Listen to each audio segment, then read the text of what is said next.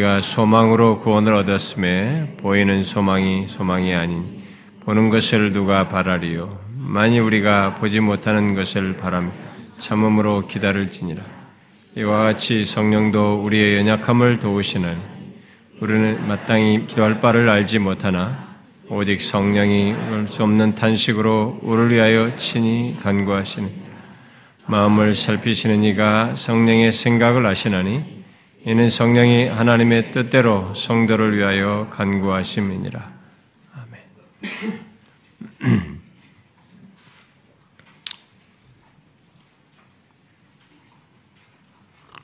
음. 어,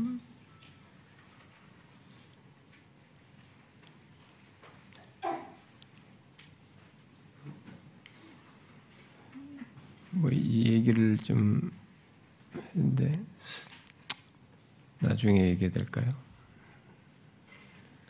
네. 나중에 얘기해 되겠네요.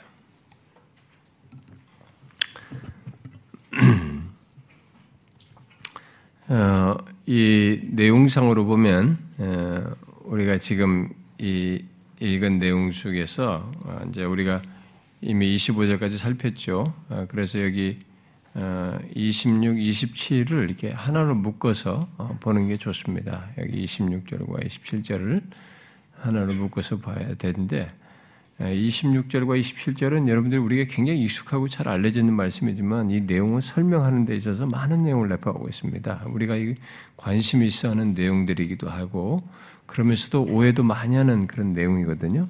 그래서 이 내용은 좀 많은 설명을 필요로 하는 예, 본문인데 예, 그래서 이게 26절과 27절을 한 번에 이 시간에 다 하기에는 너무 내용이 많아요. 어, 버겁고요. 어, 그래서 어, 결국 20 그래서 26절을 다 하기를 원하고 시도를 했지만 아, 그리고 26절, 27절을 나누는 것보다는 26절 상반절하고 26절 하반절과 27절을 나누는 게 좋을 것 같아서 오늘은 26절 어, 어, 상반절만 어, 보도록 하겠습니다. 우리는 앞에 이 17절에서부터 이 고난과 영광에 대해서 얘기를 했습니다. 음? 그랬죠?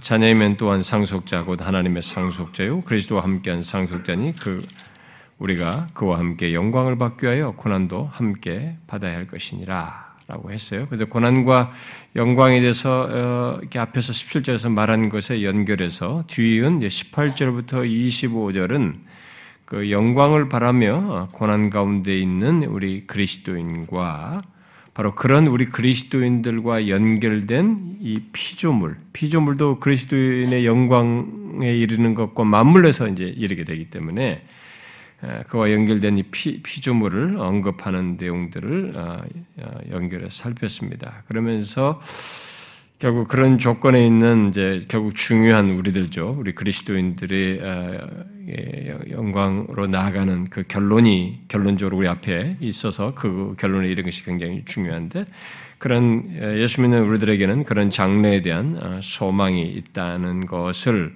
이렇게 18절부터 어, 25절까지 쭉 연결해서 언급을 했어요. 음, 특히 이 피조물의 회복과 영광이 하나님의 아들들의 나타남과 관련되어 있기 때문에 성령의 처음 익은 열매를 받은 예수 믿는 우리들이 어, 속으로 탄식하여 양자될 것, 곧 몸의 속량을 기다린다는 것을 어, 말을 했습니다. 아, 바울은 바로 그 소망스런 기다림을 말한 뒤에 곧바로 우리가 앞서서 앞선 시간에 살폈던 24절과 25절에서 소망에 대해서 얘기를 했어요.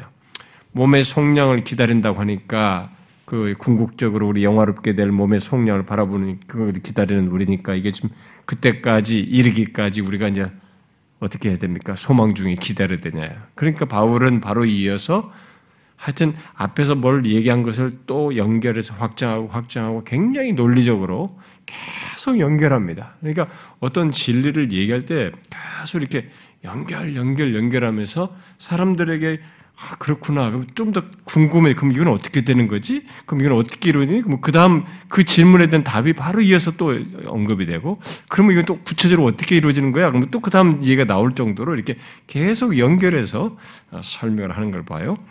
그래서 그 이제 그 내용에 이어서 그 소망스러운 어떤 기다림을 이렇게 말을 하는데, 어, 그래서 24절과 25절에 그 이어서 소망에 대해서 말을 하게 되죠. 어, 그러면서 예수 믿는 우리들은 처음부터 끝까지 소망 가운데 살면서 구원의 여정을 간다는 것, 그래서 소망으로 구원한다 이런 말을 했는데, 그렇게 우리는 소망 가운데 구원의 여정을 간다는 것, 그래서 그렇게 우리의 소망은, 그런데 이게 보는 것이 아니라는 거죠. 보지 못하는 것을 바라면서 가는 것이고, 그렇기 때문에 보지 못하는 것을 바라면서 가는 우리의 여정을 결론적으로 확실하게 그 보, 지 못하는 것에 몸의 성량으로 설명하던 뭘로도 그 궁극적 영광스러운 것이 우리 앞에 있을 것이니까 그것을 참음으로 기다리는 것이다. 근데 앞에서 기다린다 하는데 몸의 성량을 기다리는데 몸의 성령을 기다리는 것을 여기는 좀 더 구체적으로 보지 못하는 것을 바라면서 소망하면서 참음으로 기다린 것이다. 이렇게 기다린다. 이게 신자들이 갖는 모습이다. 라고 얘기를 했습니다. 아, 이것은 서술문으로 얘기했다시피 신자들이 다 갖는 모습이에요. 참된 신자들은 이런 모습을 갖는다라고 했습니다. 자, 그러고 나서 바울은 이제 오늘 본문 어, 26절의 시작을 이제 이와 같이라는 말로 어, 시작을 합니다. 아, 이것은 무엇을 말할까요? 앞에 이런 말은 뭔가 연결시키는 말이잖아요. 어, 뭐 분명 무엇을 연결하는 말로서 이 말을 한 것인데 과연 이것이 무엇을 연결하는지에 대해서는 어, 이 내용이 어, 분분합니다. 설명들이 의견들이 분분해요. 어떤 사람은 앞에서 고난에 대해서 말한 것에 연결해서 그 고난 속에서 소망을 갖고 받고 사는 가운데 성령께서 기도하도록 돕는 것이다. 고난 가운데 있을 때는 사람이 힘들잖아요. 근데 고난 가운데 있을 때 고난 속에서 소망을 갖고 사는 가운데 그 고난 속에서 소망을 갖도록 하는 가운데서 이 성령께서 기도하도록 돕는 것에 이제 주로 이 초점을 맞추고 이제 설명을 이렇게 이와 같이를 그렇게 고난과 앞서서 말한 고난과 연결해서 지금 이, 이와 같이라고 말을 하는 것이다. 라고 설명하는 사람들이 있고, 또 뭐 로이존스 목사 같은 사람은 예, 그런 주장을 강하게 이제 배격하면서 8장에서 계속 강조하는 그리스도인의 음, 성령을 통해서 계속 강조하는 그리스도인의 확신과 구원의 확실성을 다시 이제 성령을 말하면서 강조하고 있는 것이다. 이렇게 주장도 해요. 또 어떤 사람은 뒤에 26절에서 탄식한다는 얘기가 나와요. 근데 이게 여기서는 성령의 탄식이 나오니까 지금 바울은 앞에서 계속 탄식을 연결하고 있다. 예, 주장을 하는 것이죠. 예, 피조물의 탄식이 나왔는데, 그리고 앞에서 또 신자들의 탄식이 말하는데, 이제는 성령의 탄식을 말한다고 하면서 여기 이와 같이는 앞에서 탄식을 계속 말하는 것에 연결을 하기 위해서 쓰고 있는 말이다. 이렇게 주장을 하고 있습니다. 그러나 26절과 27절에서 바울이 성령의 탄식을 주된 내용으로 말하고 있는 게 아니기 때문에 그 앞에서 어떤 유사한 내용이 나온 것을 이 말로서 연결했다고 말한 것은 너무 이제 어, 좀 억지를 부리는 거죠. 분명히 앞선 내용의 연결선상에서 여기 26절과 27절을 말하는 것은 부인할 수가 없습니다. 이런 말을 썼을 때는 앞의 내용과 연결해서 말한 것이 부인할 수가 없어요. 그러나 여기 강조점이 성령의 탄식인가? 어? 여기서 지금 26절, 27절에도 이게 성령의 탄식을 강조하고자 하는 것인가? 라는 질문을 보았을 때 그렇지 않죠. 여기서 지금 탄식을 말을 하지만 이것은 성령께서 우리의 연약함을 도우신다는 것이 지금 26절, 27절에서 강조점이지 성령의 탄식을 1차적 강조점으로 말한 건 아니에요. 여기서. 그, 그게 여기서 주된 내용은 아닙니다. 그런데 그렇게 해석하고 이 성령의 탄식을 굉장히 중요시 여기면서 이제 우리를 위해서 하는 성령의 탄식으로 설명을 하는 이 한 부류가 있어요. 음, 실제로 기독교 안에요. 근데 바울의 여기 흐름에서 보면 지금 강조점이 탄식 자체를 강조하는 거냐 지금 먼저 강조하는 것은 성령께서 우리의 연약함을 도우신다는 게 성령의 지금 도우심에 강조점이 있는 거죠. 만일 성령의 탄식을 주의 주제로 강조하고자 했다면은 26절 하반절에서 성령의 탄식을 역격으로 표현하지는 않았을 겁니다, 바울이. 그걸 주어로 하든지 아니면 목적격으로 하든지 뭐 이렇게 하지 역격으로 썼다는 것은 지금 그것은 부가적 설명이에요. 지금 연결돼서 거기에 도구적으로 이게 도구적으로 성령을 도구라고 그러지만은 성령이 어떤 이 거기에 더 연결된 덧붙인 내용으로 말하기 위해서 역격을 쓰는 거지 문법상으로는 바울이 그렇게 썼을 리가 없어요.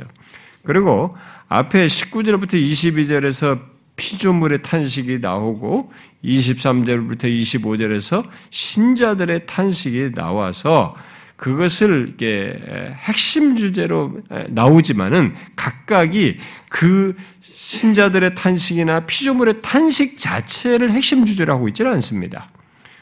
앞에서부터 우리가 봤다시피 그런 내용이 나오지만 뭐 피조물의 탄식이든 신자들의 탄식이든 이런 내용이 나올 때 강조점이 뭡니까?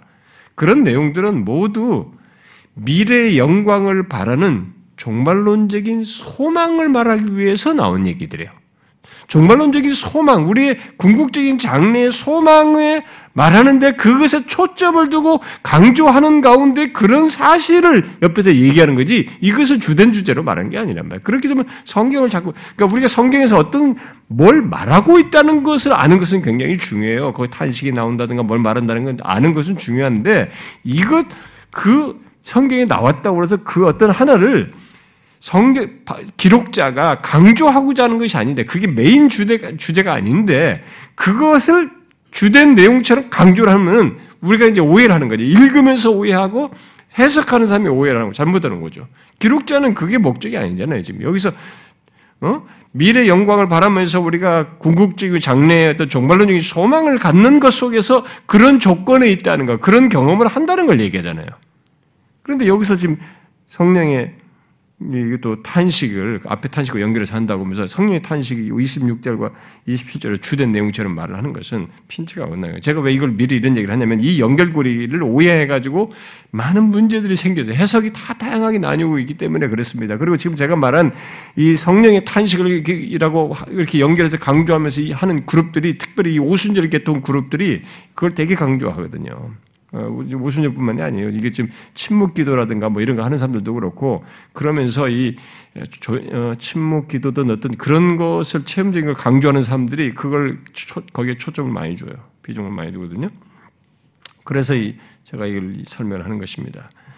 그러므로 여기서 지금 바울이 이와 같이라고 하여서 연결하여서 말하는 26절과 27절의 내용은 앞에서 신자들이 몸의 속량을 소망 중에 기다린다고 한 것. 바로 우리들이 그렇게 살아가는 동안 성령이 우리를 도, 어, 도울 때 우리의 소망을 유지 시킨다는 것을 지금 말을 해주는 것입니다. 그래서 여기 26절과 27절에서 지금 우리가 잊지 말아야 될 것은 앞에서 몸의 속량을 소망 중에 기다린다는 것에 계속 연결하는 겁니다. 어, 연결하여서 그 다음에 뒤에 24절, 어, 25절에서 소망 중에 기다리는 것을 말했는데 그 지금 앞에 몸의 속량을 기다리는 것 자체가 지금 소망 주기 기다리는 거잖아요. 그것을 더 설명하기 위해서 소망을 얘기했지 않습니까? 근데 바로 거기 또 계속 연결하는 겁니다. 이제 이 성령이 소망 중에 기다리는 것과 관련해서 도우시는 분으로 계시다라고 하는 것을 연결하는 겁니다. 바울은. 그러니까 계속 어, 소망 중에 기다리는데 그럼 이건 어떻게 되는 거지? 소망 중에 우리가 스스로 막 노력으로 되나? 그 이제 구체적으로 성령이 계셔야 돼요. 성령께서 그걸 도우신다라는 더 놀라운 설명을 계속 지금 확장해서 바울이 하고 있는 겁니다. 그걸 이와 같이라는 것으로 설명하는 거죠. 그래서 바울은 우리들이 그렇게 살아가는 동안에 이게 상관없이 소망을 삼며 소망 가운데 살아가는 이 동안에 성령이 우리의 소망을 계속 유지시키는 거죠.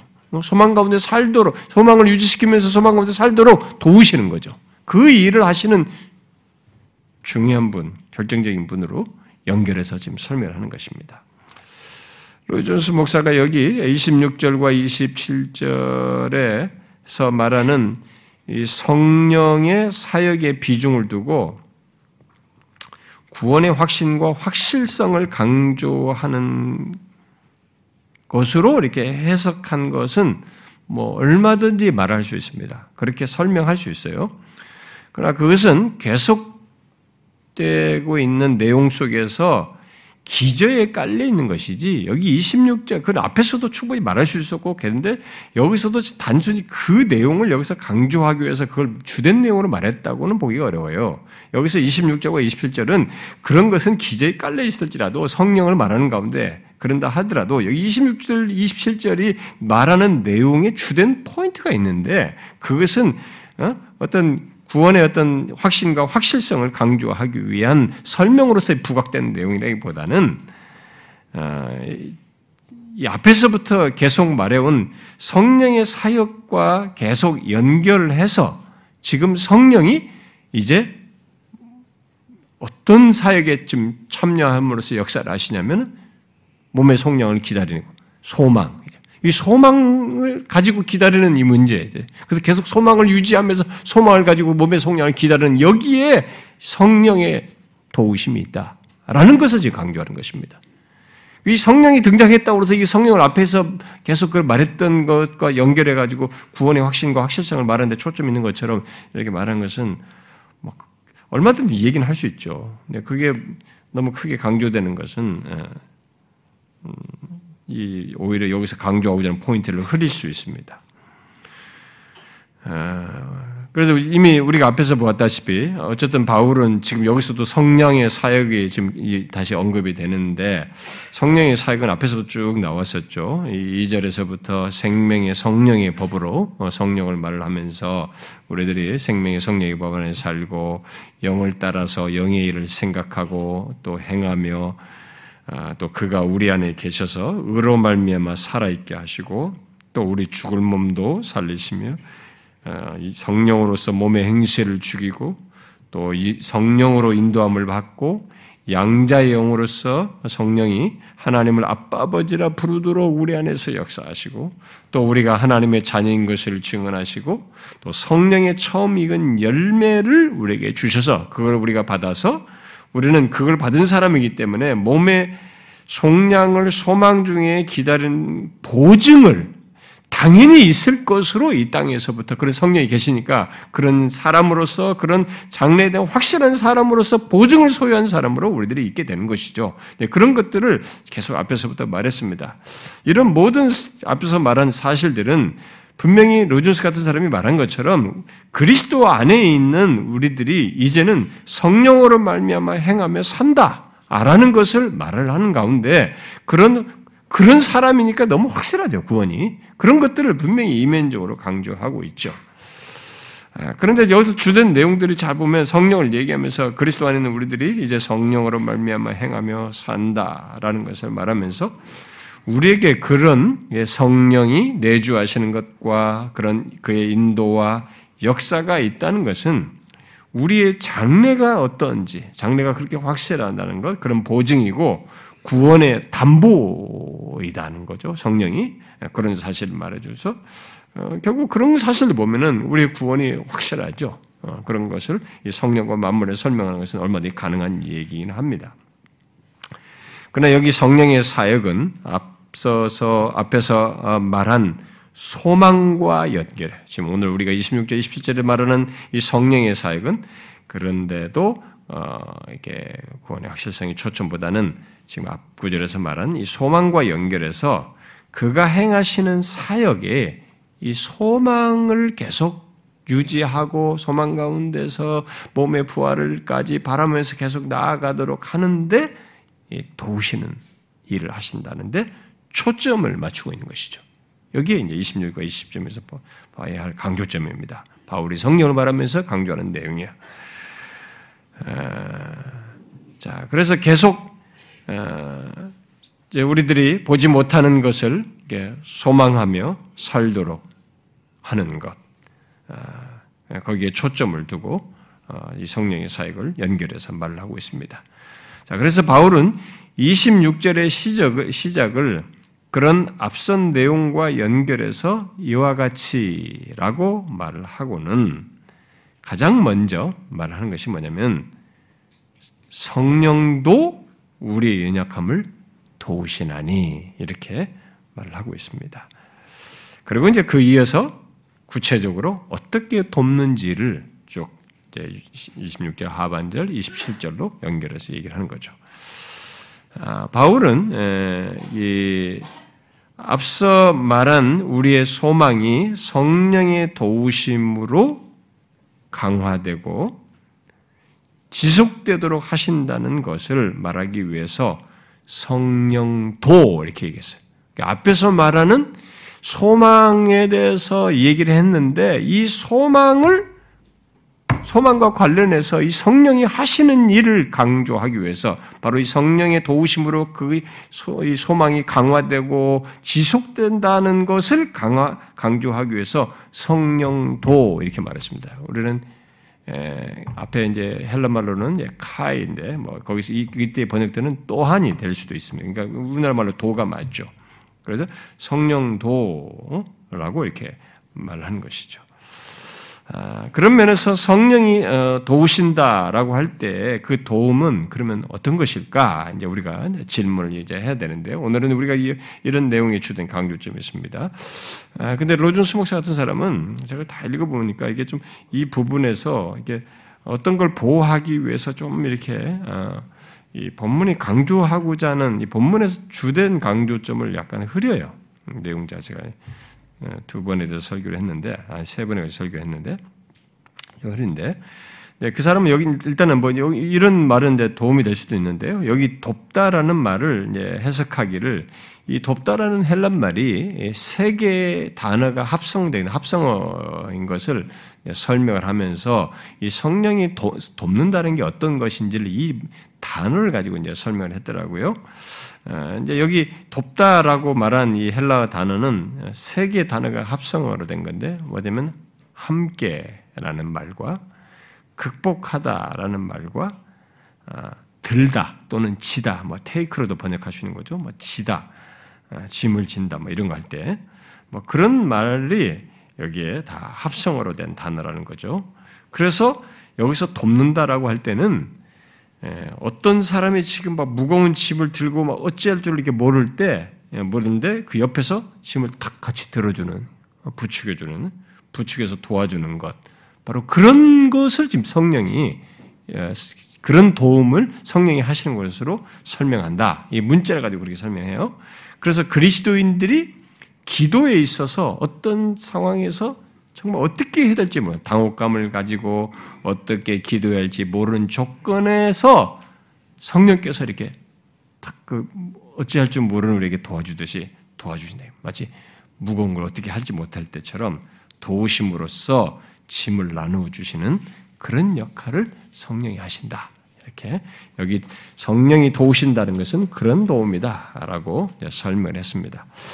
다소 이 성령의 이런 도우심이 아, 부가적인 듯한 그리고 부, 보조적인 듯한 아, 인상을 주는 그런 설명을 문자적 문자를 가지고 설명을 했는데 아, 우리가 이제 여기 26절과 27절에서 어, 연결된 내용에서 보다시피 성령의 도움은 굉장히 적극적인 내용을 포함하고 있습니다. 음, 왜냐하면 뒤에 읽다시피 오직 성령이 말할 수 없는 탄식으로 우리를 위해 친히 간구한다 라고 말하고 있고 성령이 하나님의 뜻대로 강주 우리를 위하여 예, 성 어, 뜻대로 성도를 위하여 우리를 위하여 간구한다 이렇게 직접적인 적극적인 내용을 얘기하는 그래서 그래서 이런 이해를 갖다 보니까 돕다를 이런 이해를 갖다 갖다 보니까 오직 성령이 말할 수 없는 탄식으로 우리를 친히 간구한다는 것도 조금 해석을 달리 하더라고요.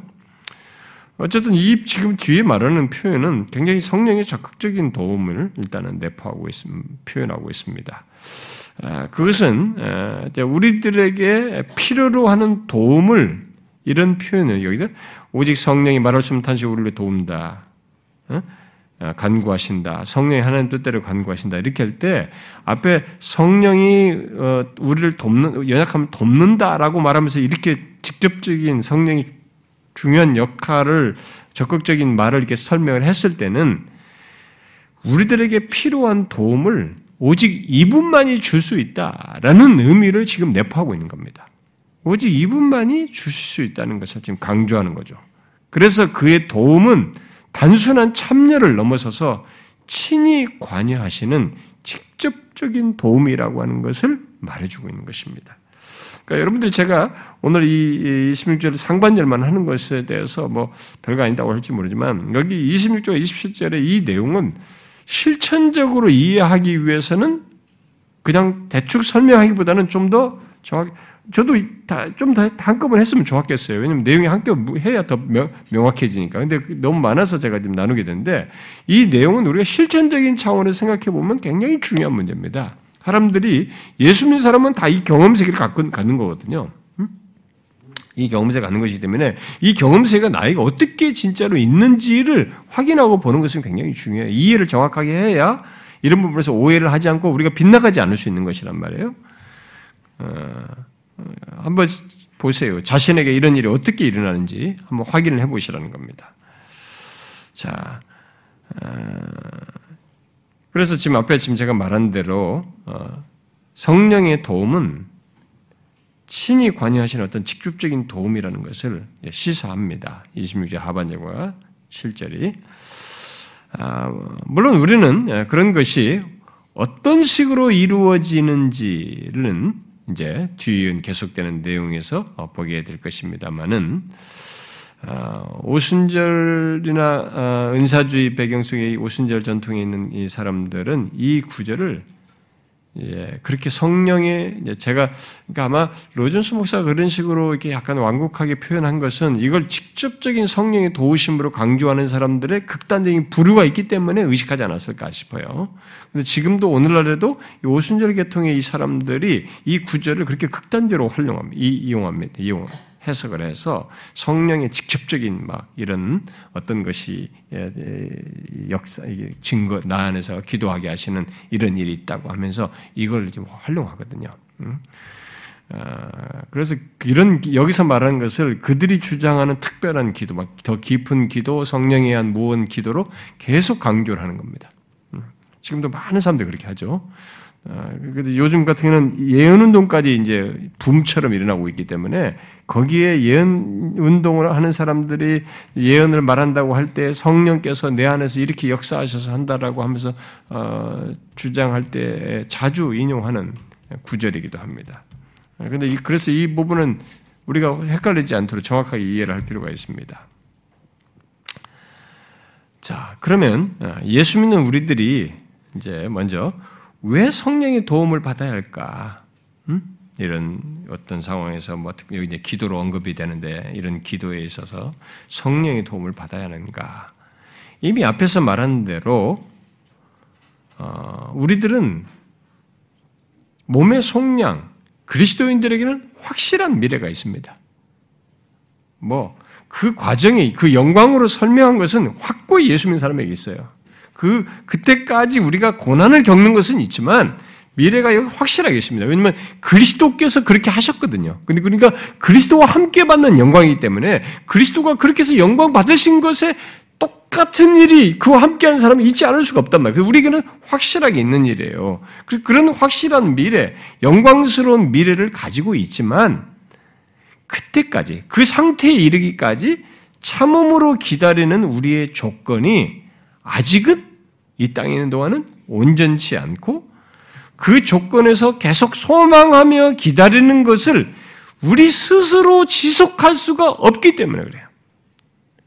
연약함 때문에.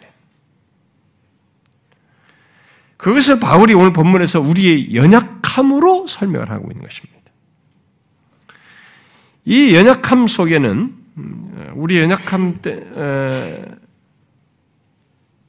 때문에 지금 그것이 어, 어, 그 상태에 이르기까지 우리가 우리 스스로 그렇게 계속 소망하며 기다리는 것을 지속하지 못하는데 지금 여기서 본문에서 그 연약함, 이 연약함을 말을 한 것에 대해서 이 연약함 속에는 그럼 이 연약함이 무엇일까라고 물은다면 이 연약함 속에는 인간이 타락으로 인해서 이런 것 이런 일이 있었기 때문에 일단 근본적으로 보면은 타락과 연관돼서 이런 말은 설명할 수 있습니다. 음, 여러분 인간에게 있어서 이런 연약함 여기서 연약함으로 말한 것은 타락 이전에는 없었어요. 음? 타락 이전에는 하나님께서 그런 상태를 허락하지 않았습니다.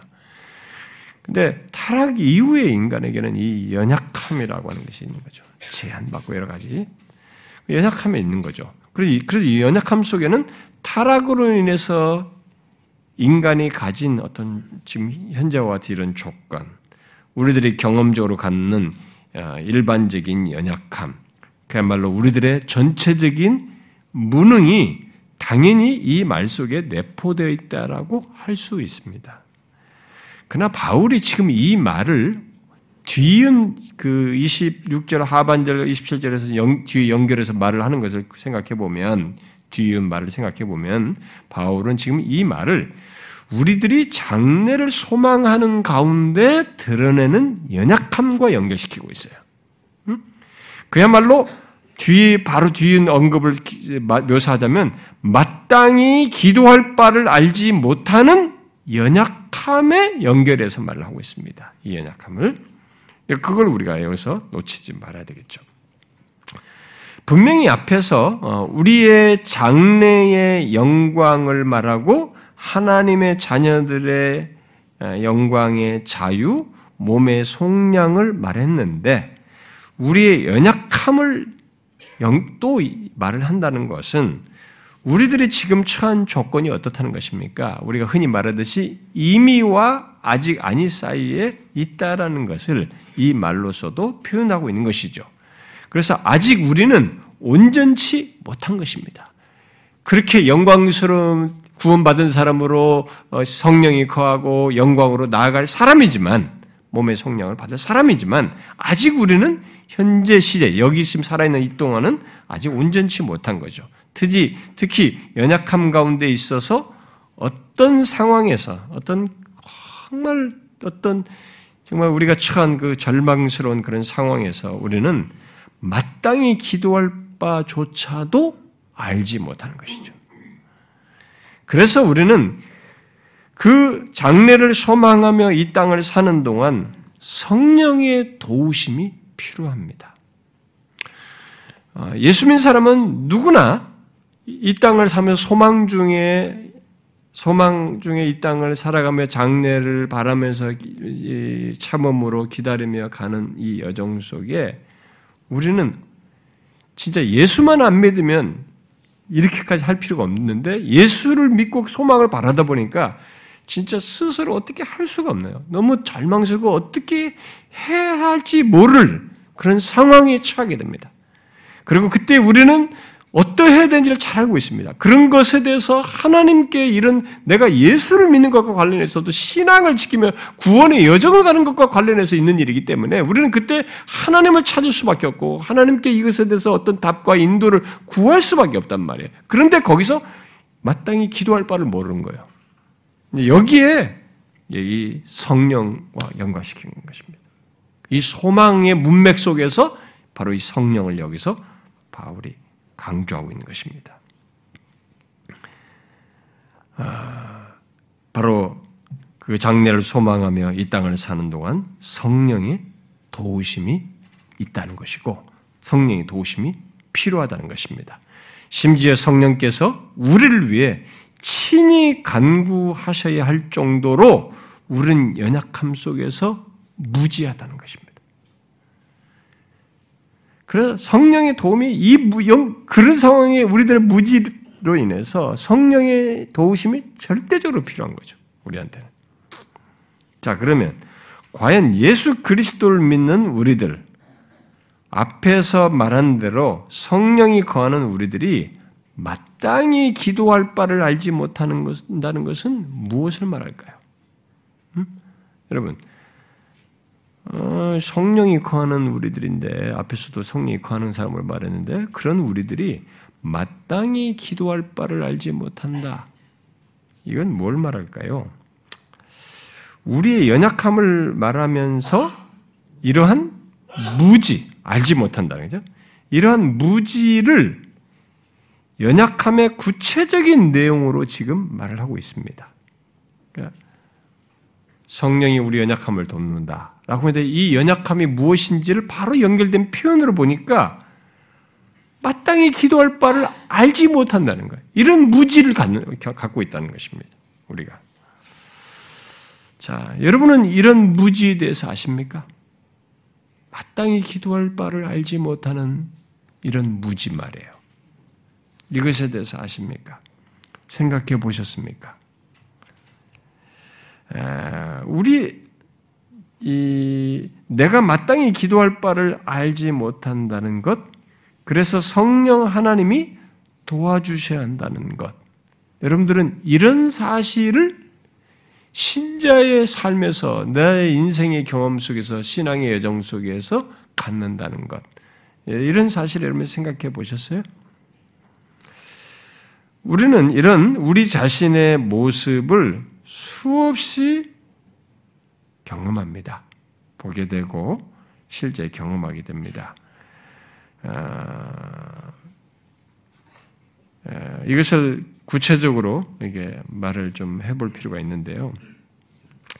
여기 마땅히 기도할 바를 알지 못한다는 것이 과연 구체적으로 무엇인지를 말함으로써 좀 이게 설명의 필요가 있습니다. 왜냐하면 이걸 정확하게 아는 것이 우리에게 큰 도움이 됩니다.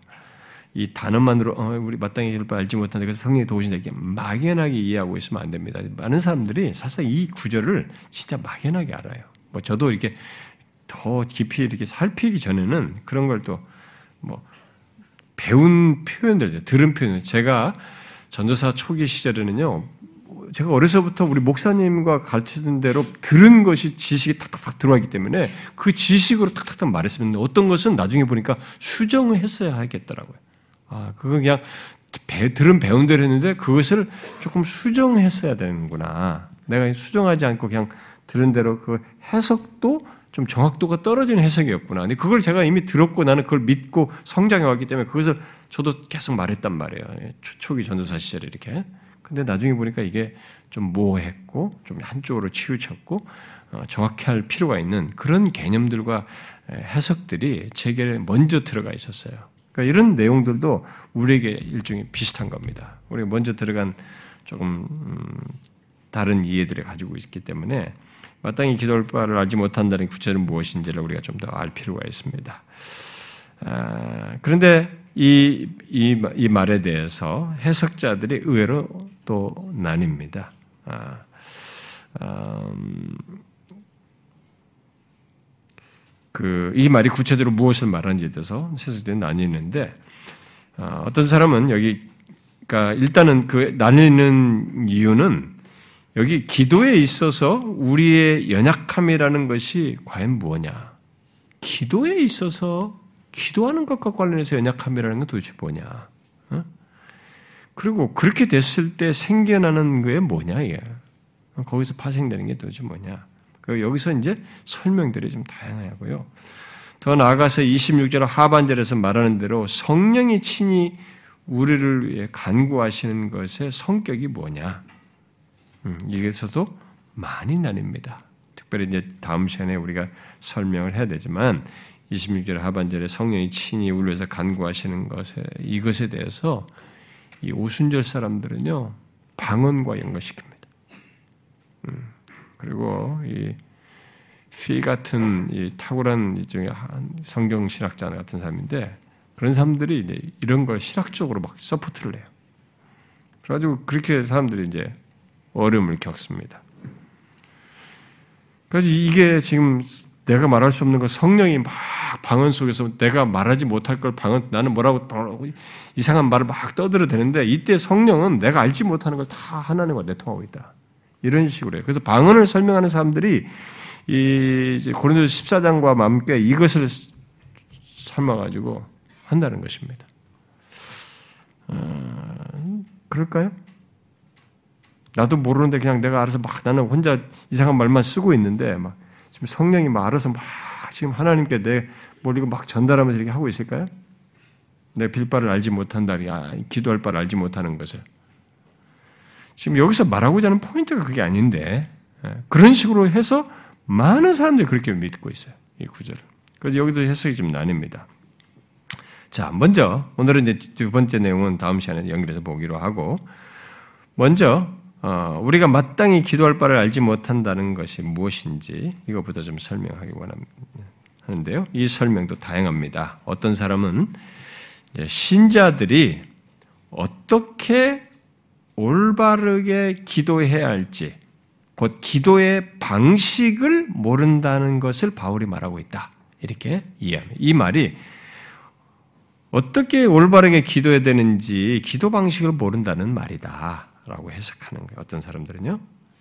예, 그렇게 되면은 이제 좀 이게 좀 어, 어떤 문제가 생기냐면 사실 바울이 그렇게 했을 리가 없다고 봐야 되는 게 뭐냐면 우리말 성경에는 정확하게 드러나지 않지만 예, 예, 우리말에 기도할 바라고 이렇게 문자대로 번역했는데 예, 그, 그 말을 헬라어 성경을 문자대로 번역, 번역하면은 우리가 기도할 것 또는 우리가 기도할 무엇이에요. 왓이에요, 왓. 예? 그래서 이 왓을 썼어요. 그렇기 때문에 무엇이 아니라 그러려면 어떻게를 방식을 모른다면 왓 대신 무엇 대신 어떻게 해당하는 헬란 말을 써야 되는데 그 말을 쓰지 않았거든요. 그러니까 지금 바울이 쓴것 문, 문자 자체가 지금 방식의 문제가 아니에요. 어? 어떻게 문제가 아니에요. 어, 무엇의 문제인 거죠. 문자상으로 보면 무엇을 모른다는 것입니다. 그래서 여기 우리의 연약함은 기도의 내용과 관련이 있는 것이죠. 우리가 기도할 바, 무엇을 지금 모르는 것이. 로준스 목사 같은 사람은 기도의 범주를 모르는 것으로 설명했는데 이 본문을 쉽게 말하면 우리들이 무엇을 기도해야 할지를 충분히 모른다는 것입니다. 음? 어떤 상황에서요? 그것을 강조하기 위해서 바울은 여기 마땅히라는 말을 덧붙여서 말하고 있는 것입니다. 우리들이 기도할 때 무엇이 적절한지 충분히 알지 못한다는 것입니다.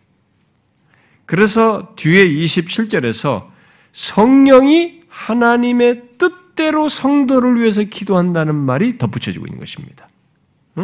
우리가 그걸 모르는 거죠.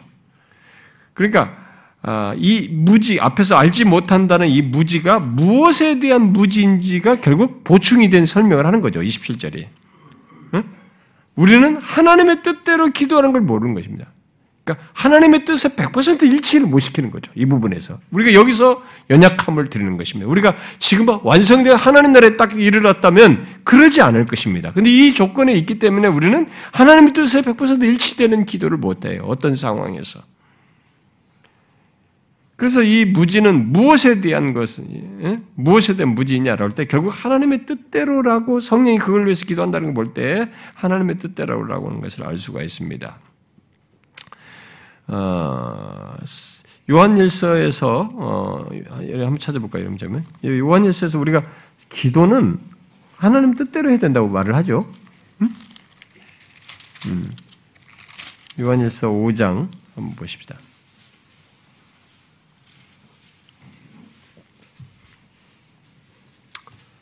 요한일서 5장 14절을 아, 읽어봅시다. 읽어봐요. 시작.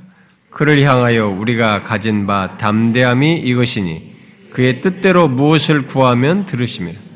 그러니까 그의 뜻대로 무엇을 구하면 들으신다라는 것을 말을 함으로써 우리는 하나님께 뭘 얘기, 구할 때 그의 뜻대로 구해야 된다는 것을 이미 성경을 통해서 말을 합니다. 예? 어, 그렇게 하지 않고 오히려 욕심대로 하는 이런 것이 안 된다는 것을 우리가 말을 하죠. 그럼에도 불구하고 하나님의 뜻대로 어떤 상황에서 100% 일치시키면 이 부분에서 우리는 연약함을 가지고 있는 거죠. 그것을 성령께서 하나님의 뜻대로 성도를 위해서 간구하신다라고 27절에 연결합니다. 그래서 이, 이 27절을 고려할 때 본문 여기 26절 상반절은 우리들이 기도할 때 무엇이 하나님의 뜻인지를 적절하게 이해하지 못한다는 것을 말해주고 있는 것이죠. 자, 여러분은 이 부분에서 우리의 연약함을 아시나요? 어떻습니까, 여러분? 여러분들은 이런 부분에서 자신의 연약함을 아십니까? 아, 진실로 우리들이 이 부분에서 확실히 연약하고 무지합니다. 우리는 모두 유한하고 불완전한 조건 속에서 이런 것들을 이 땅을 살면서 경험합니다. 그래서 하나님이 원하시는 것을 충분히 인식하지 못해요. 하나님의 뜻에 적으로 일치되는 것을 충분히 인식하지를 못합니다. 여러분, 예수 믿는 우리들이 기도하면서 가장 어려운 부분이 이것 아닙니까? 잘 보세요. 우리에게 제일 어려운 부분이 이겁니다. 바로 그 가장 어려운 부분을 성령이 지금 도우신다는 얘기를 하는 거죠. 우린 자주 아, 이것이 하나님이 원하시는 것이다. 또 이것이 옳은 것이야. 또 이것이 최상이고 이것이 최선이다. 라고 생각을 하고 구합니다. 우리가 생각할 때는. 어, 당연히 어떤 데서는 하나님을 생각하고 하나님을 기쁘시게 하기 위해서 한다라고 심지어 생각하기까지 그것이 기도할 때 굉장히 중요한 요소죠. 어, 그런데 그래서 어떤 때는 진짜 하나님을 생각하여서 생각하고 또 어떤 나름 영적인 이유로 하나님 앞에 구한다라고 생각하기도 합니다. 그래서 옳다라는 생각을 나름 해요. 그런데 어떤 때는 그렇게 했는데도 결과에 의해서 이게 나의 무지라고 하는 것을 아 내가 정말 여기 무지했구나 라는 것을 확인할 때가 있고 경험하기도 합니다. 그래서 이 부분에 있어서 여기 연약함, 어? 성령이 도와주셔야 할 연약함 우리가 가지고 있다는 것이 전적으로 맞는 것입니다. 근데 이런 내용을 실제 성경에서 보게 되는데요. 그것도 성경이 탁월한 사람들, 하나님이 귀하게 쓰는 도구들 속에서도 그런 모습을 보게 돼요. 우리가 뭐 대표적으로 한 두 사람만 신약의 한 사람, 구약의 한 사람 보게 되면은 먼저 이 구약에서 여러분들이 그 신명기를 잠깐 보시면 신명기를 보자 보면 누가 나오겠어요? 응? 모세죠. 네. 그럼 신명기 3장을 한번 보십시오. 신명기 3장 여러분 23절부터 음, 우리 한번 같이 읽어봅시다. 음, 28절까지 한번 읽어봅시다. 그때 내가 여호와께 간구하기를 주의 크심과 주의 권능을 주의 종에게 나타내시기를 시작하셨사오니 천지간에 어떤 신이 능히 주께서 행하신 일, 곧 주의 큰 능력으로 행하신 일 같이 행할 수 있으리까? 구하옵나니 나를 건너가게 하사 요단 저편에 있는 아름다운 땅 아름다운 산과 레바논을 보게 하옵소서 하되 여호와께서 너희 때문에 내게 진노하사 내 말을 듣지 아니하시고 내게 이르시기 그만해도 족하니 이 일로 다시 내게 말하지 말라. 너는 비스가 산 골짜기 올라가서 눈을 들어 동서남북을 바라고 내 눈으로 그 땅을 바라보라 너는 이 요단을 건너지 못할 것임이니라. 너는 여호수아에게 명령하고 그를 담대하게 하며 그를 강하게 하라. 그는 이 백성을 거느리고 건너가서 내가 볼 땅을 기업으로 얻게 하리라 하셨느니라. 아, 우리는 그냥 읽는 읽을 수 있습니다만은 이 내용에서요. 음, 어, 이 모세는 우리가 이미 그 24절 읽었다시피 하나님께서 지금까지 행하신 것을 어, 행해 오신 그분의 기적과 능력과 능하심을 다 알고 그것에서 기꺼이 탐복하면서 그의 능력과 자비하심을 의지하여 하나님께 기도했습니다. 그걸 신뢰하면서 하나님의 능력과 어, 그 크심과 자비를 신뢰하면서 하나님께 구했어요. 그러나 하나님은 26절에 그만해도 족하니 이 일로 내게 다시 내게 말하지 말라. 잘못 구했다는 거죠.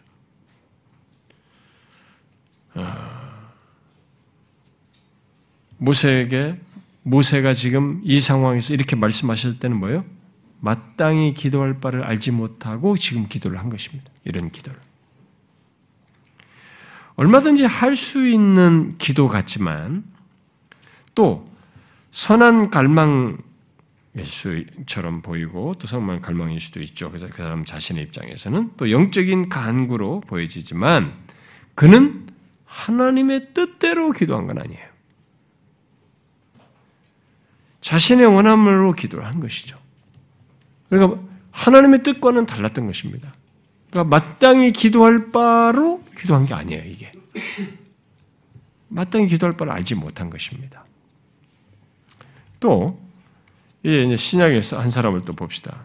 신약의 가장 놀라운 사람, 바울을 한번 보십시다.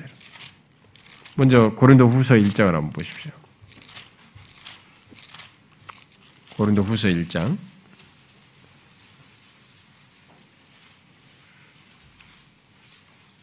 자, 7절부터 10절까지 어, 같이 읽어보세요. 7절부터 10절 시작. 너희를 위한 우리의 소망이 견고함은 너희가 고난에 참여하는 자가 된 것 같이 위로에도 그러할 줄 알미라. 형제들아 우리가 아시아에서 당한 환란을 너희가 모르기를 원하지 아니하노니 힘에 겹도록 심한 고난을 당하여 살 소망까지 끊어지고 우리는 우리 자신이 사형 선고를 받은 줄 알았으니 이는 우리로 자기를 의지하지 말고 오직 죽은 자를 다시 살리시는 하나님만 의지하게 하심이라. 그가 이같이 큰 사망에서 우리를 건지셨고 또 건지실 것이며 그 이후에도 건지시기를 그에게 바라노라. 자, 이 바울은 지금 바울과 함께 있는 이제 우리로 말하는 일행이 함께한 자들이 지금 뭐 뭐 그 어, 산 소망이 끊어진다고 하는 어, 그런 상황에 처했습니다. 그랬을 때에 그는 무엇을 구해야 할지 알지 못했어요. 그래서 자기를 의지하지 말고 이렇게 말을 했는데 어, 무엇을 구해야 할지 모르고 좀 다른 식의 어떤 행동과 반응을 하고 있었던 거죠. 그래서 이제는 끝났구나. 사형 선고를 받은 줄 알았습니다. 이렇게 그렇게 생각했죠. 사형 선고를 받은 줄 알았다. 우리는 이제 여기서 끝나는 것이구나 이렇게 생각을 했습니다. 자 그렇게 우리는 무엇을 기도해야 할지 모를 상황을 경험할 수 있고요. 그래서 그때 다른 식으로 기도하고 또 다른 또 다른 방식으로 다른 태도를 사람을 여기 어? 여기서 지금 말한 것처럼 자기를 의지하지 말고 그랬는데 하나님께 의지하는 어떤 것으로 나가면서 기도를 하는 대신에 다른 방식을 태도를 취할 수도 있습니다. 이런 경험이 바울의 경험 속에 있었다는 것을 여기서 이제 얘기를 하는 거죠. 그러니까 마땅히 기도할 바를 알지 못하는 겁니다. 어떤 상황에서 왜냐하면 죽는 상황에 사형 선고 받은 야 우리 끝장이구나라고 할 상황이었기 때문에 사람이 죽는다고 할 때는 정신이 없죠, 진짜. 근데 그때 마땅히 불법, 뭐, 명약관한데, 구했으면 죽을 건데, 근데 거기서 무슨 기도를 해? 어떤 기도를 해? 이렇게 생각하는 거죠. 그러니까 마땅히 기도할 바를 알지 못하는 경험을 했던 것입니다, 여기서. 그것을 설명하는 것이고, 그런데 바울은 더욱 구체적으로 자신의 또 다른 개인적인 경험을 얘기를 하죠. 그게 이제 고린도후서 뒤에 나오는 12장 얘기인데, 네, 고린도후서 12장을 한번 다시 한번 펴보세요. 자, 여기 고린도후서 12장 이것은 한 절씩 교독해서 읽어봅시다. 12장 1절부터 10절까지 한 절씩 좀 교독해서 읽어봅시다. 무익하나마 내가 부득불을 자랑하노니 주의 환상과 계시를 말하리라. 내가 그리스도 안에 있는 한 사람을 아노니 그가 14년 전에 셋째 하늘에 이끌려 간 자. 그가 몸 안에 있었는지 몸 밖에 있었는지 나는 모르거니와 하나님은 아시느니라.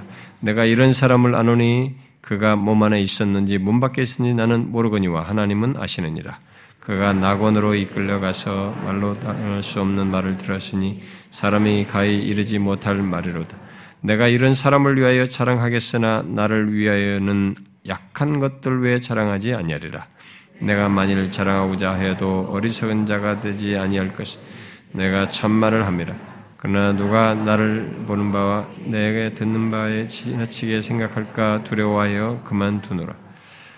여러 계시를 받은 것이 지극히 크므로 너무 자만하지 않게 하시려고 내 육체의 가시 곧 사탄의 사자를 주셨으니 이는 나를 쳐서 너무 자만하지 않게 하려 하심이라.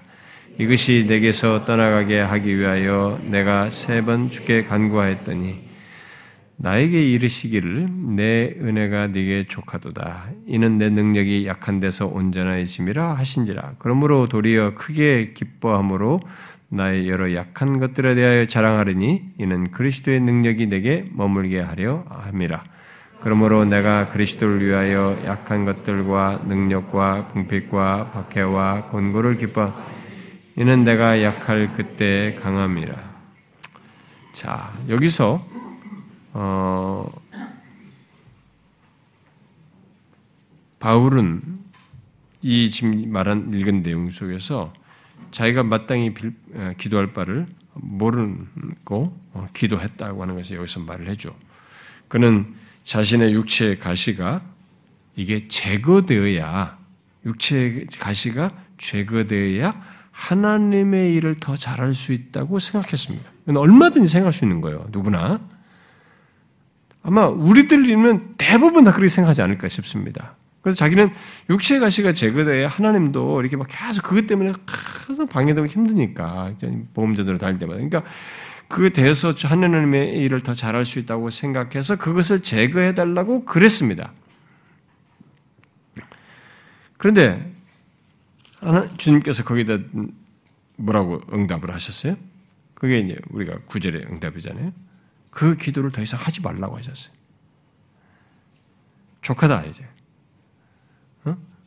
그래서 주님께서 그렇게 두시는 것이 오히려 바울에게는 좋다는 거예요. 바울이 약할 때 주님의 능력이 더욱 온전해지기 때문에 그러니까 하나님의 뜻이 그것이었는데 그 뜻과 다른 강구를 한 거죠. 그러니까 마땅히 기도할 바를 알지 못하고 기도한 셈입니다. 이 상황에서. 그런 경험을 했죠. 그러니까 바울은 그런 사실, 주님이 이렇게 말씀하시는 그런 내용에 대해서 이 자기 육체의 가시와 관련해서 그런 내용에 대해서는 몰랐습니다. 무지한 거 진짜. 그래서 그런 무지의 기도를 한 것인데 주님께서 바, 주님께서 바울이 약함을 통해서 하는 일이 너가 약해서 약함 속에서 하는 그 일이 네가 강하여서 강함을 통해서 하는 것보다 훨씬 많 많고 더 많게 한다는 것, 어, 더 그것이 주님의 능력으로 더 크게 많은 일을 하게 한다는 사실을 바울은 몰랐던 것입니다.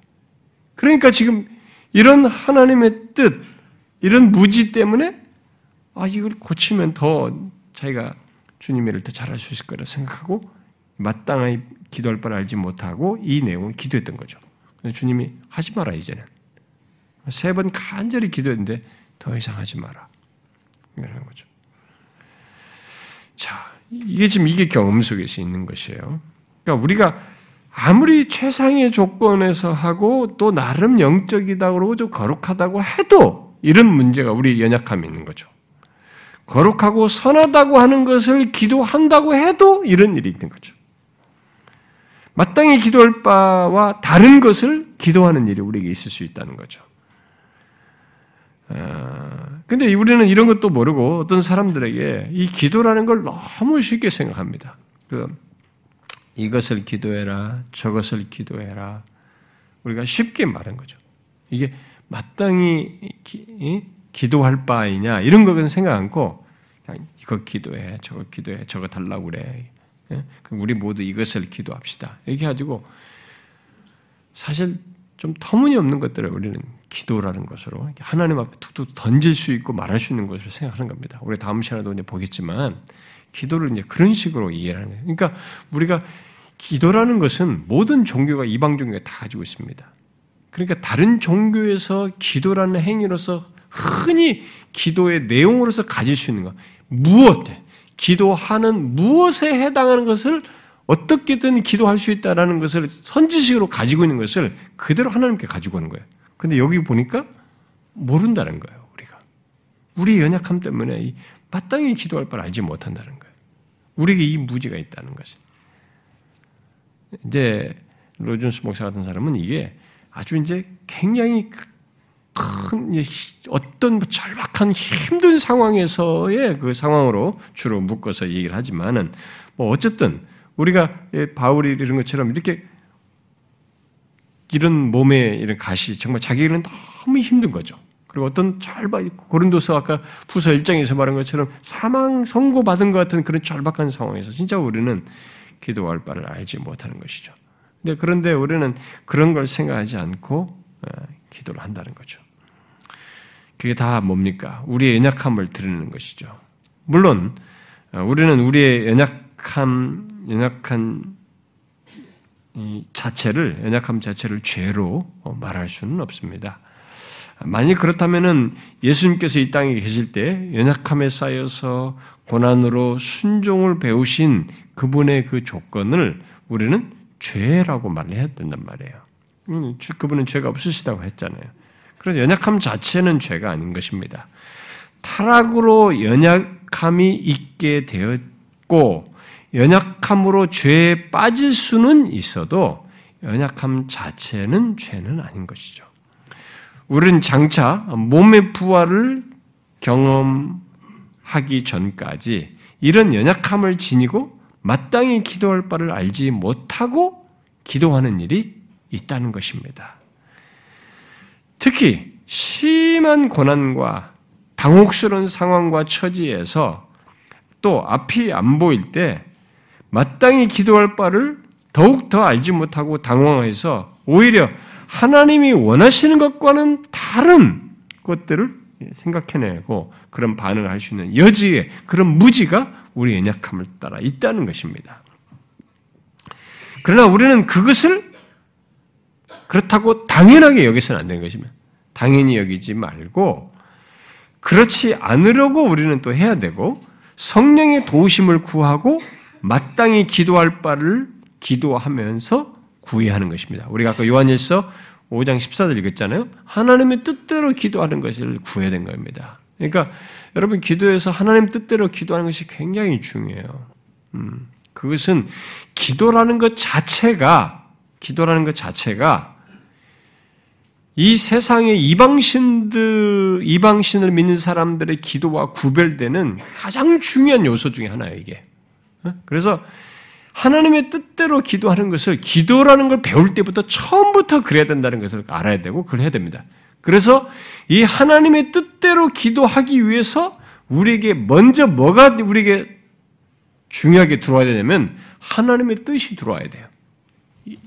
이 계시의 말씀. 하나님의 뜻인 이 계시의 말씀이 우리에게 있어야 되는 거죠. 그래서 기도 속에서 하나님의 말씀, 이 기, 하나님의 뜻이 내 안에서 풍성해야 됩니다. 기도 속에서. 이, 이것이 내 안에서 기도의 내용으로서 예, 배경 역할을 하고 모든 것을 갖는 굉장히 중요한 요소로 있어야 되는 것입니다. 그래서 뭐 제가 사실은 우리 교회에서 기도에 대해서 이렇게 중간중간에 간헐적으로 나올 때만 얘기지 기도 자체를 시리즈로 해본 적이 없어요. 옛날에 뭐 몇 번 이게 어떤 데서 집회 같은 데 우리 할 때 예배 중에 뭐 수련회 같은 데 이런 거 조금 조금씩 언급해도 제가 하질 않았어요. 저는 아직도 기도 부분에 대해서 이게 쉬운 것 같지만 경험적으로 행위적으로는 쉬운 것 같지만 예, 성경에서 말한 기도는요 의외로 어렵습니다. 왜냐하면 이런 사실 때문에 어려워요. 뭐라고 중얼대고 막 하는 것은 쉽습니다. 우리가 이방 종교 사람도 기도하잖아요. 근데 우리가 지금 기도에서 대해서 배운 것이 다 뭐냐면 그렇게 열심히 기도하는 것만 배웠거든요. 이 제일 중요한 하나님 뜻대로 기도하는 것에 대해서 우리는 배운 바가 없어요. 이런 것에서. 근데 제가 이제 지금 나이가 먹으면서 계속 연, 이, 이, 이, 많은 이제 지식들을 쌓아가면서 그 여러 지식들을 쌓는 것 속에 이제 그것이 이 기도와 매치되는 것 중에 중요한 내용이 아, 왜 그래서 하이델베르크를 만들었을 때 이 처음 이들은 왜 은혜의 방편을 말씀과 기도를 아니 아니 말씀과 성례만 했을까? 나중에 이 웨스민스터 신앙 고백서에 들어와가지고 기도가 들어오거든요. 은혜 방편으로. 이 두 개가 은혜 방편으로 얘기를 한 거예요. 기도가 안 들어가 있었습니다, 여기는. 근데 나중에 여기에 기도가 들어온 거죠, 웨스민스터 신앙 고백서. 근데 웨스민스터 신앙 고백서 기도를 집어넣을 때 왜 집어넣냐? 이 기도는 이 말씀과 성례에 근거한 기도였어요. 그러니까 지금 하나님의 뜻대로 기도하는 것에 대한 연결입니다. 그들이 말할 때 기도는. 그러니까 그런 의미로 기도를 이해했을 때만 기도가 바르게 되는 것이고 내 방편이 되는 거예요. 이 방신을 믿듯이 그렇게 하는 기도는 성경이 말한 기도가 일치가 되지 않아요. 그러니까 이런 사실을 펼쳐야 되거든요. 제가 기도에 대해서 하면은. 그래서 제가 이거 못하고 있는 거죠. 계속 염두에 두고 그런 얘기는 제가 수시로 나올 때마다 언급을 하지만 기도에서 굉장히 중요한 요소예요. 여기서부터 바르게 출발을 해야 됩니다. 하나님의 뜻대로 하는 이것부터 우리가 배워야 되는 거죠.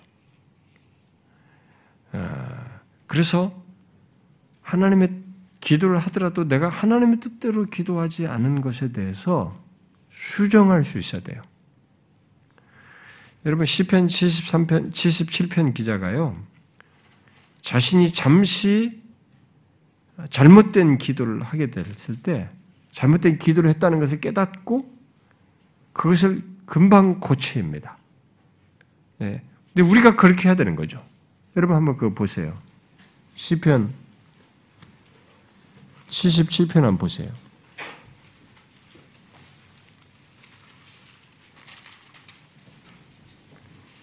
77편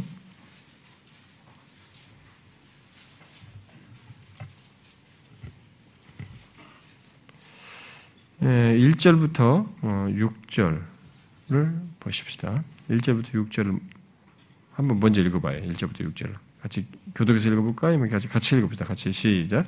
내가 내 음성으로 하나님께 부르짖으니 내 음성으로 하나님께 부르짖으면 내게 귀를 기울이시리로다. 나의 환란 날에 내가 주를 찾았으며 밤에는 내 손을 들고 거두지 아니하였나니 내 영혼이 위로받기를 거절하였도다.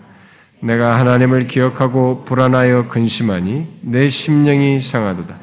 주께서 내가 눈을 붙이지 못하게 하시니 내가 괴로워 말할 수 없나이다. 내가 옛날 곧 지나간 세월을 생각하여 싸우며 밤에 부른 너를 내가 기억하여 내 심령으로 내가 내 마음에 간구하기를 그랬어요. 자, 얼마나 지금 힘들어요. 눈을 붙이지 못하고 내가 괴로움이 말할 수가 없는 상황이에요. 그 불안하고 근심하고 뭐 그렇습니다. 근데 그래서 이제 마음에 간구를 합니다. 자, 이 간구 내용이 7절부터 9절이에요. 자, 시작. 주께서 영원히 버리실까? 다시는 은혜를 베풀지 아니하실까? 그의 인자하심은 영원히 끝났는가? 그의 약속하심도 영구히 폐하였는가?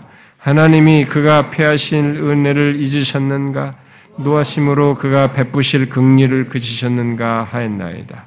아, 그가 베푸실 은혜를 잊으셨는가? 노하심으로 그가 베푸실 긍휼을 그치셨는가? 이렇게 계속 이런 기도를 마음의 간구로서 한 거죠. 자, 이거 뭡니까? 잘못된 기도예요, 지금. 이게 하나님의 뜻대로 아무리 절박하고 힘든 상황이랄지라도 하나 마땅히 기도할 바를 기도한 게 아니에요. 그러니까 우리는 내가 힘들고 너무 죽겠다, 고통스럽다는 것 때문에 이것 때문에 하나님 앞에 기도할 바에 대해서 이것으로 정당화를 합니다. 내가 힘들다는 것 때문에 내가 죽겠는데 뭐 이렇게 된단 말이에요. 근데 여기서 이 하나님이 고려가 안 돼요. 하나님께 기도할 바를 마땅히 기도할 바, 이 하나님이 어떤 분이신지에 대한 이해와 그에게 마땅히 기도할 바가 있는데 이 기도할 때는 그의 뜻대로 지금 뜻과 일치되는 거죠. 이것을 우리가 고를 안 해요. 내가 힘들다는 것을 가지고 정당화하고 이것을 이유로 모든 것을 구하는 내용을 다 정당화시켜 버립니다. 말을 하는데 그래서 이 7절과부터 여기 9절 같은 기도를 하는 거죠. 뭐 이런 이 표현으로 보면 뭐 하나님의 은혜가 어디 있어? 하나님 진짜 은혜를 베푸시긴 하는 거야? 어, 하나님이 선하신데 인자하시면 도대체 어디 있는 거야? 이런데 무슨 인자하심이야? 우리 말로 바꾸면 그런 거죠. 하나님 베푸신 은혜를 있기는 하나? 하나님 다 잊었는가? 도대체 뭐야? 지금 상황이 어떻다는 거야? 하나님은 나한테 아무 관심도 없다. 아무런 도움도 안 준다. 그런데 이렇게 하나님 도우시던데 내가 여기서 뭘 어쩌라고? 이런 얘기를 하는 셈이죠, 결국. 이런 것을 기도에 내뱉는 것이 우리는 우리 연약함으로 할 수는 있습니다. 너무 힘드니까 힘들다고 죽겠다고 절망스러워. 시편기자들 이렇게 하니까 시편기자들 이런 기록됐다는 것은 이런 것이 우리들이 할 수도 있다는 것 정도는 시사한단 말이에요. 할 수 있어요. 얼마든지 절박하고. 근데 그게 다 연약함이에요. 근데 그것을 정당화하지는 않는 것입니다. 왜? 10절 상반절에 뭐라고 그랬어요? 그렇게 기도하고 난 다음에 내가 말하기를 이는 나의 잘못이라. 이게 마땅히 기도할 빨리 기도한 게 아니었어요. 그 자기가 잘못이라는 걸 깨달았습니다. 그래서 잘못인 것을 깨닫고 이제 시인하는, 고백하는 거죠. 그러고 나서 그는 자신의 기도에 뭐예요? 자신의 기도 속에서 고려하고 생각하고 있어야 할 것이 무엇인지를 이어서 말합니다. 10절 하반절부터 지존자의 오른손에 해 곧 여호와의 일들을 기억하며 주께서 옛적에 행하신 기이한 일을 기억하리라. 그러면서 쭉 기도 속에 뭐가 있어야 됩니까? 내가 아무리 힘들다 죠. 하나님이 행하신 내가 마땅히 기도할 대상이신 하나님이 어떤 일을 행하셨고 결국 내가 기도 속에 누구의 뜻을 고려해야 되는 거야? 하나님의 뜻이잖아요. 근데 그, 그분이 행하신 것이 무엇이냐? 그걸 담는 것입니다. 기도 속에. 그래서 기도, 은혜의 방편 속에 이 기도라는 것이 부차적으로 따를 수 있지만, 이 기도하는 내용인 그 뜻인 하나님과 그분의 말씀이 굉장히 중요한 것입니다. 기도에서. 제가 이런 설명을 했더만 어떤 목사님이 깜짝 놀라셔요. 아, 목사님 이런 이게 어떤 어디서 나온 얘기입니까 이게? 아, 이, 좀 설명 좀 해달라는 게. 그러니까 자기가 지금까지 우리 기도만 했지 몰랐다는 거예요 이게. 좀 더 설명해 달라고. 혹시 그런 자료나 책 좀 나한테 좀 소개해 달라고. 그러니까 우리들이 그러니까 기도라는 게 뭐, 뭐 이엔 바운드가 어떻고 누가 어떻고 막 책을 기도라는 책만 읽으면서 기도했지 기도의 가장 중요한 이런 것에 대한 정립이 안 돼 있는 거예요.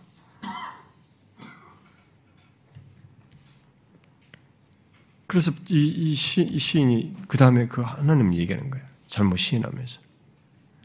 그러니까 우리가 할, 잘못할 수 있습니다. 어, 아까 말한 것처럼 마땅히 기도할 바를 알지 못해서. 근데 수정해야 돼. 그걸 정당화할 수 있는 건 아니에요. 아, 그래도 됐다는 얘기는 아닙니다. 아, 그, 그렇다고 해서 넘어갈 일은 아닙니다. 어찌하든지 우리는 수정하여서 마땅히 기도할 바를 기도하고자 해야 되는 거죠. 그런데 어쨌든 여기 시인이 보여준 것처럼 이런 잘못을 우리는 자주 합니다. 너무 쉽게 기도를 기도 속에서 그런 일들을 하게 되죠. 마땅히 기도할 바를 알지 못하고 우리는 그런 잘못을 성령의 도우심을 말하면서 정당화해서는 안 됩니다. 비록 우리의 연약함이 있고 그 연약함을 성령이 도우시는 것이 있지만 그것 믿고 마땅히 기도할 바를 나 또한 생각하지 않는 것, 또 성령의 도우심 속에서 하고자 하지 않는 것, 뭐 그런 것도 없이 그저 심지어 욕심으로 하는 기도, 를 해놓고 욕심으로 욕심에 찬 어떤 기도를 해놓고 그것을 듣지 않으셨다고 하나님 앞에 불평하고 원망하는 것은 이건 아주 잘못하는 것입니다. 아, 오늘 본문에서 아, 말하는 이 연약함은 문맥을 고려하면 아, 보지 못하는 것 우리가 앞에 25절에서 말한 것처럼 보지 못하는 것을 소망 중에 참음으로 기다리는 우리들. 그야말로 진실한 신앙 속에서 소망 가운데 인내하며 나아가는 우리들이 계속 소망을 품고 나아가는데 어떻게 기도할지를 모르는 상황에서 그런 우리를 성령께서 도우신다는 거예요. 그렇게 마땅히 기도할 바를 알지 못하는 우리를 성령이 도우신다는 것입니다. 그러므로 여기서 우리가 먼저 주목할 사실은 소망 중에 참음으로 몸의 속량을 기다리는 우리들, 무엇을 기도해야 할지 기도의 적절한 내용을 모르는 우리들의 그런 연약함을 성령이 도우신다는 사실입니다. 그리하여서 계속 그 소망 가운데 몸의 속량을 바라면서 나아가도록 하신다는 것입니다. 예수 믿는 자에게는 이러하신 성령, 이러하신 성령의 도움이 있다는 거죠. 여러분 얼마나 놀라운 일입니까? 얼마나 놀라운 사실이에요. 이런 성령의 도우심이 있다는 것을 여러분들이 알고 계시나요? 자신의 삶 속에서 보십니까?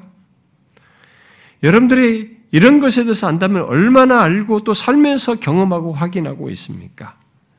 어쩌면은 우리들 대부분은 아주 일부를 나중에 알게 되고 확인하게 될지도 모릅니다.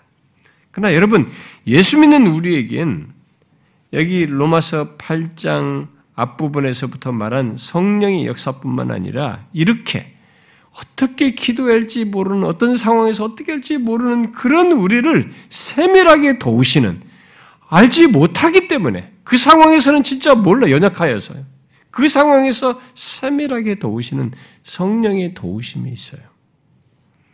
이런 성령의 도움이 있기 때문에 우리들이 계속 소망을 유지할 수 있는 것이고 구원의 여정을 가면서 몸의 속량을 기다리면서 나아갈 수 있는 것입니다.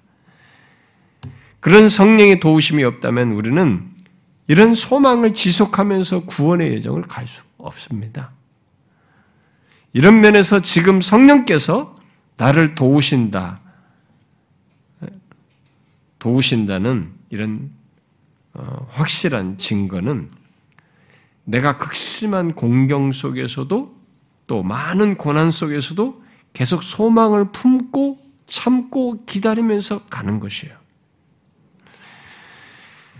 그렇게 우리의 소망이 지속된다는 것, 이것은 지금 성령이 우리를 도우시고 계시다고 하는 강력한 증거인 것입니다. 인간의 자성적인 힘으로는, 이 자성적인 힘으로는 이렇게 할 수가 없어요. 극심한 고난인데 저 앞이 안 보고 어떻게 해야 될지 모르는데 거기서 불바를 알지 못하는데도 성령께서 도우시는 이런 경험을 하면서 이 소망을 포기하지 않고 소망을 소망 가운데 계속 가는 일을 할 수가 없는 것입니다. 포기해 버려요 중간에. 그래서 이런 성령의 도움이 없는 사람들은 일시적으로 기독교의 몸을 담고 이렇게 하지만은 어떤 위기나 어려움만 있으면 예수님께서 씨 뿌린 비유에서도 말했지만 금방 떨어져 나가요. 배교하는 것입니다. 그래서 이런 도심이 성령의 도심이 있다는 것이 로준스 목사 말대로 진짜 구원의 확 증거이기도 합니다. 확신의 증거이죠. 어? 내게 그런 일이 있다는 것은 내가 이미 하나님의 참된 백성이라는 증거가 되기도 하는 거죠. 놀라운 일이죠. 어떻습니까, 여러분? 여러분들이 어려울 때, 굉장히 절박한 상황이네. 정말 죽을 것 같다. 더 이상 인내하기 힘들다. 라고 하는 상황에서도 여러분들이 여전히, 그래서 그때 어떻게 기도할지조차도 몰라요. 무엇을 기도할지도 모르는 그런 경험도 하게 되는데, 그런데도 거기서 여러분들이 그 상황을 거기서 끝나지 않고, 모든 걸 포기하지 않고, 거기서도 여전히 소망을 품고 나아가는 이 경험이 여러분에게 있게 된다면 그게 여러분 스스로 있는 게 아니라는 거예요. 그건 성령이 도우셔서 있는 일입니다. 지금 그 얘기를 하는 거예요, 여기서. 이 성령의 역사를 그런 소망과 연결지어서 얘기를 하는 것입니다. 여러분이나 저는 이 세상을 살아가는 동안에 주 앞에 설 때까지 그런 경험을 할 수 있습니다. 소망을 흔드는 상황과 경험에 처하게 되는 거죠. 그래서 그때는 무엇을 구해야 할지 알지 못하는 그런 경험을 할 수도 있습니다. 근데 그때 성령이 우리를 도우십니다. 우리의 약함을 도우셔서 하나님의 뜻대로 구하시는 거죠. 그러면서 그 상황에서 우리는 소망을 계속 품고 유지하면서 가는 것입니다. 끝나지 않아요. 장래의 영광, 몸의 속량을 바라면서 가는 거죠. 어? 내가 그런 상황에서 어떻게 내게 지났지? 어떻게 여전히 내가 소망을 품고 갔지? 이게 나의 자생적인 힘으로 되는 게 아니고 성령의 도우심으로 있게 되는 것이에요. 그걸 얘기하는 것입니다. 그러니까 우리는 우리의 신자의 경험 세계 속에서 일어나는 일을 그냥 우연한 것처럼 생각해, 뭐 이런 성경의 진술이 없으면 그냥 일어나는 것처럼 생각해. 그냥 뭐 내가 내가 고생한 것 말고 내가 힘든 것 말고 거기서 의지적인 싸움만 한 것처럼 생각해요 우리는. 근데 그게 아니었어요. 이거 성경 보니까 그렇게 지나갔다면서 소망을 잃지 않았던 것이 다 성령의 도우심이 있었기 때문에 그렇게 하고 있는 것이고 할 수 있었던 것입니다. 그래서 그게 아 이 사람이 진짜 성령을 소유한 자이구나, 진짜 이 사람이 구원받은 사람이구나, 하나님의 참 백성이구나라는 증거이기도 한 것이죠. 너무 놀라운 설명을 해준 것입니다. 우리 경험 속에서 있는 사실을 말해준 거죠. 어떻습니까? 여러분들이 이런 경험이 있습니까? 여러분에게 지금까지 신앙의 여정 걸어온 과정 속에 이런 지나움이 있었어요? 그게 성령의 도우심입니다. 근데 이게 여기서 끝나지 않아요. 몸의 성량에 궁극적인 구원에 이르기까지 우리가 결국 임종할 때까지 이 성령의 도우심이 멈추지 않는 것입니다. 우리의 연약함을 계속 도우셔서 성령을 아니 소망을 지속하게 하시는 거죠. 이 사실을 믿으십시오. 진짜로 있을 것이 있을 것이고 있어 온 것 이상으로 성령께서 계속 우리 안에서 역사하셔 그렇게 하실 것입니다. 자, 기도합시다. 우리.